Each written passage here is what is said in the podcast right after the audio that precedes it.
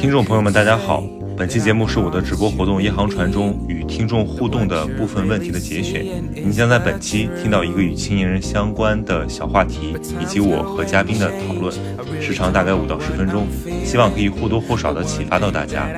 本期的听众问题是如何静心读书，而不是被流媒体消耗精力？此外，如果对夜航船的活动感兴趣，也可以收听我们其他的节目。谢谢大家。哎，盖老师，我我我想问个问题，就是感觉您就是读了很多的书，但是我最近有一个很焦虑和暴躁的状态是。觉得已经很久很久很久没有好好静下来读书了，就整个人处于一种非常浮躁的状态。可能看了谁推荐的一个书呢，也也看那么几页，就是可能已经处在这个这个呃，其实我也是曹老师校友，但是我我已经半年没有好好读过一本书了，然后也想读书，也想强迫自己静下来。但我想知道怎么再找到那种心流的状态，去呃不功利的去静下心来读一本书。焦躁太久了，浮躁太久了，嗯，想这个我觉得是这样，就是根据我的体感啊，我我其实就是我和曹宁可能不太一样，我不是一个日常都在高频读书的人，我经常是这样，比如说这个就是我是比如说这个月可能就写论文不读书，然后下个月。开始一个星期读了三本书，就这种感觉。我觉着所谓的读书和勤奋等等这些的概念呢，大家不要在时间维度上瞎把它摊平，好像就是说我想我需要养成一种读书的习惯啊，需要怎么样就日常就读书。我觉得不是这样的，就是特别是当大家不以学术作为自己的主要工作的时候，阅读其实只是你的一种补充和输入。重要的不在于你读多少，你以什么样的强度去读，而是那种行于所当行，止于不可不止的感觉。就是我我建议要把读书的这种意义和价值更泛化一点，它只是你生活的一部分。它和你去逛三里屯儿，对，它和听播客逛三里屯去五角场吃夜宵没有什么本质的区别。我们要想清楚阅读与我们的关系是什么样的。比如说我原来有一种习惯，就是我老觉得这个书我开始读，我就要把它读完。然后就会逼着自己读很多，一开始选错了或者并不想读的书。后来我发现没有必要嘛，就读了三页，觉得这书没用，就撇一边去了，把它送给别人腾地方就可以了。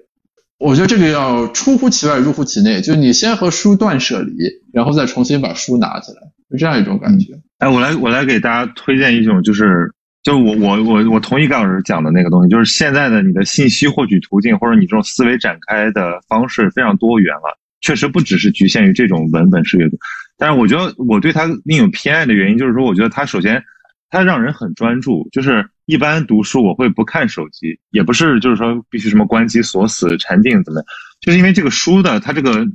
信息供给是有限的，它就这么大，对吧？然后你在这个过程之中，你是对这个节奏有高度把控力的，并且它其实没有那种游戏投喂的诱导，就不像你去刷一个什么什么界面，就同样的一个书，你把它放到一个网页上的一个推送里面，其实你的感受是非常不一样的。所以，而且你可以做很多批注，这个，所以其实我觉得就是它的这种有限框架导致我在这里面更容易达到专注。所以其实我是很喜欢这种方式的。对，那我就说几个很哎，我我有几个很很好玩的办法，就是你们可以试一试啊。我觉得，呃，但是这个如果走火入魔了，我概不负责。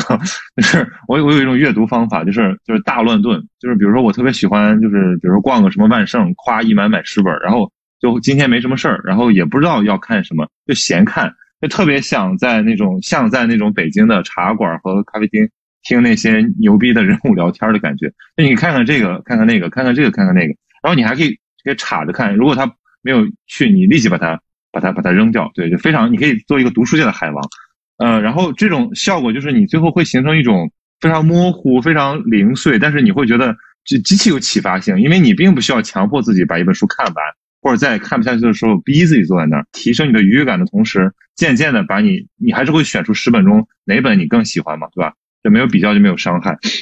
还有一个方法就是，我现在喜欢倒着看，就是一般呢，这个书的，尤其是文学了，它当然是有结局。另外一个那种，比如社科书，它其实也有结构。但问题是你如果就是一个反结构的方式进入，你反而没有什么负担。如果你一下子看到了结局，或者看到了后面，看到了总结章，你会突然觉得说没有什么这个必须要做的事情，对他的就是你对这本书没什么责任了，你已经对他负过责了。然后剩下的就是你看看他是怎么成为今天这个样子的。对我这个话听起来好奇怪啊，就反正是就是这个方法大家明白就好，你不妨试一试。我这是因为经常出差带很多书。然后有很多读不完，我也是有有点有点有点惭愧，所以我我我研发了这么两个方法。嗯哦，谢谢我我我就是觉得不仅是读书，就是最近把那个快乐的阈值弄得特别高，就是太满足自己了。虽然不是，就有点像抖音刷抖音的那种感觉，就是想想做，因为现在属于 gap 的阶段，然后想做什么立马去做，想做什么立马去做，然后就就就很难感觉到快乐或者有趣。然后听一个播客，看一本书也是，就想快速的得到一个观点。但就有点接受不了，就是慢慢展开的过程，所以就是也很苦恼、很焦虑、很浮躁。我其实为什么慢慢展开呢？就能快速 get 到，不是最好的。不是，但我觉得有一个区别，就是那种对我，我觉得有个很重要的区别，就是你在获得，就是你经历了，比如说你刷抖音、刷这种流媒体也是一晚上，然后你看一本书，可能就看了十几页，也是一晚上，它会有一种很奇妙的差别啊，就是。呃，你显然是从一个流媒体上你获得更多的信息，但问题是你会觉得非常空虚，然后你什么都想不起来，你会觉得被消耗。但是如果你同样的这种劳作放在一个呃文本上，然后非呃尤其是那种互动性极强的文本，或者说你听了一个非常烧脑的播客之后，我觉得那种非常累之后，你会有一种愉悦感从内心涌起。我不知道大家有没有这种体会？就你同样是非常耗神的一个活动，但有的时候你会觉得非常满足且得到了休息，但有的时候你只只有消耗和和。空虚，所以我觉得这个是这个是你自己这个脑子活没活动的一个一个一个关系。就是如果你的脑子一直在活动，一直在跟他跟文本互动的话，那你其实是是会获得愉悦感的。但如果像那种呃，比如说流媒体的投喂，它其实只是让你在舒适区里面觉得非常舒服、非常爽，几个嗨点、简单的信息，但那个东西就很快的就划过去了。对它这个不是说，我觉得不是说一个理性的所得和。所得多少能衡量的，而是说你自己的那个心的参与状态能够达到你的那种心流的可能性的，作为一个核心的区别标志。思维活动的那种有一点点挑战。不是我我我觉得就是大家应该就是盖老师提供了一个非常好的就是宽心的方法，但是我觉得这个核心标准不能变，就是你读完了是感到欣慰、满足、有活力、思维活力，还是说觉得空虚、疲惫和焦躁？对我就我有时候觉得这是一个。很大的区别，对，同样的，我看了很多有意思的东西，但是在是手机上看的，我其实就有后者的感觉。谢谢两位老师占用时间了，赶紧下。谢谢谢谢谢谢，感谢你救场，感谢你捧场，感谢你捧场。But times go and change. I really don't know what I'm feeling. The one thing that I know.